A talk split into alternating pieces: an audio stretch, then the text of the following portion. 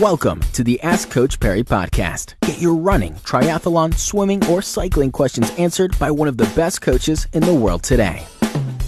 This is the Ask Coach Parry Cycling Podcast. Uh, I'm Mr. Active David Katz, joined by Devlin Eden, and today we are looking at weight because as things become more technical, carbon fiber, everyone's wanting a lighter bike. And, uh, you know, in the old days, everyone had these steel frames, they were really heavy, but times are changing. So, Devlin, basically today, what uh, the question is, is how much of an impact does the weight of your bike really play?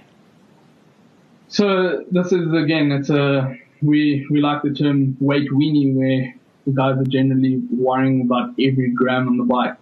To put it simply, the weight of the bike and for that matter, the weight of a rider together is going to have a huge role when you're having to exert an external force or an external load and have to move that in a direction. So imagine the load that you're carrying and the bike that's with you, and you need to get that in a forward motion. So the kind of force that you need to put out to get that moving forward, as well as getting all that weight up and over a climb, for instance.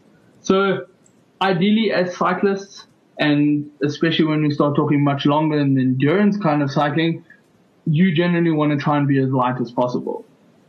In saying that, though, there's a couple of things to take into account power to weight ratio is going to be is going to be key. So if you can get your bike lighter and get you as the rider lighter without sacrificing any loss in sort of muscle strength and power output, you're always going to have a benefit there. So having a higher power to weight ratio is always going to be a benefit.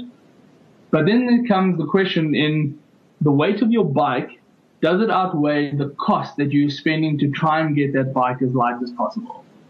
So this is this is a question that I, I see a lot and I, I'm constantly dealing with it on a daily basis where riders are buying the most expensive carbon fiber handlebars and wheel sets and stems to save not even a couple of hundred grams on their bike.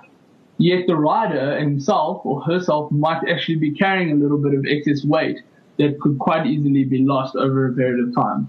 So it is important that rather do the work and get yourself into a point where you're at the sharp end of the sport. So when I say that, I'm, I'm referring to sort of top level. There's not much more that you can do about your body weight before actually worrying about the weight on the bike. I just feel that you, you as the, the individual need to, to determine does it outweigh the cost that you're going to be spending on the bike itself to try and get it as light as possible rather do the work, get your power up, and you're going to have that benefit. Um, and again, in saying that, I'm not saying don't try and make your bike light and don't spend that sort of money on, on components and things that aren't completely necessary.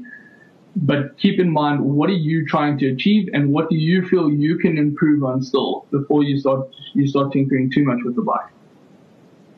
Well, Devlin, thanks for another fantastic answer here on the Ask Coach Parry Cycling Podcast. And uh, if you want some one-on-one time with Devlin and to join a rarely engaged group, sign up for the online community. Go to coachparry.com backslash join for exclusive members-only video content, video coaching, and access to the private Facebook group. But from Devlin Eden and myself, Mr. Active David Katz, we'll catch up with you again on the next edition of the podcast. Be sure to subscribe to the Ask Coach Parry podcast on iTunes, follow it on SoundCloud, or listen to it on Stitcher. Follow us on Twitter at Ask Coach Parry.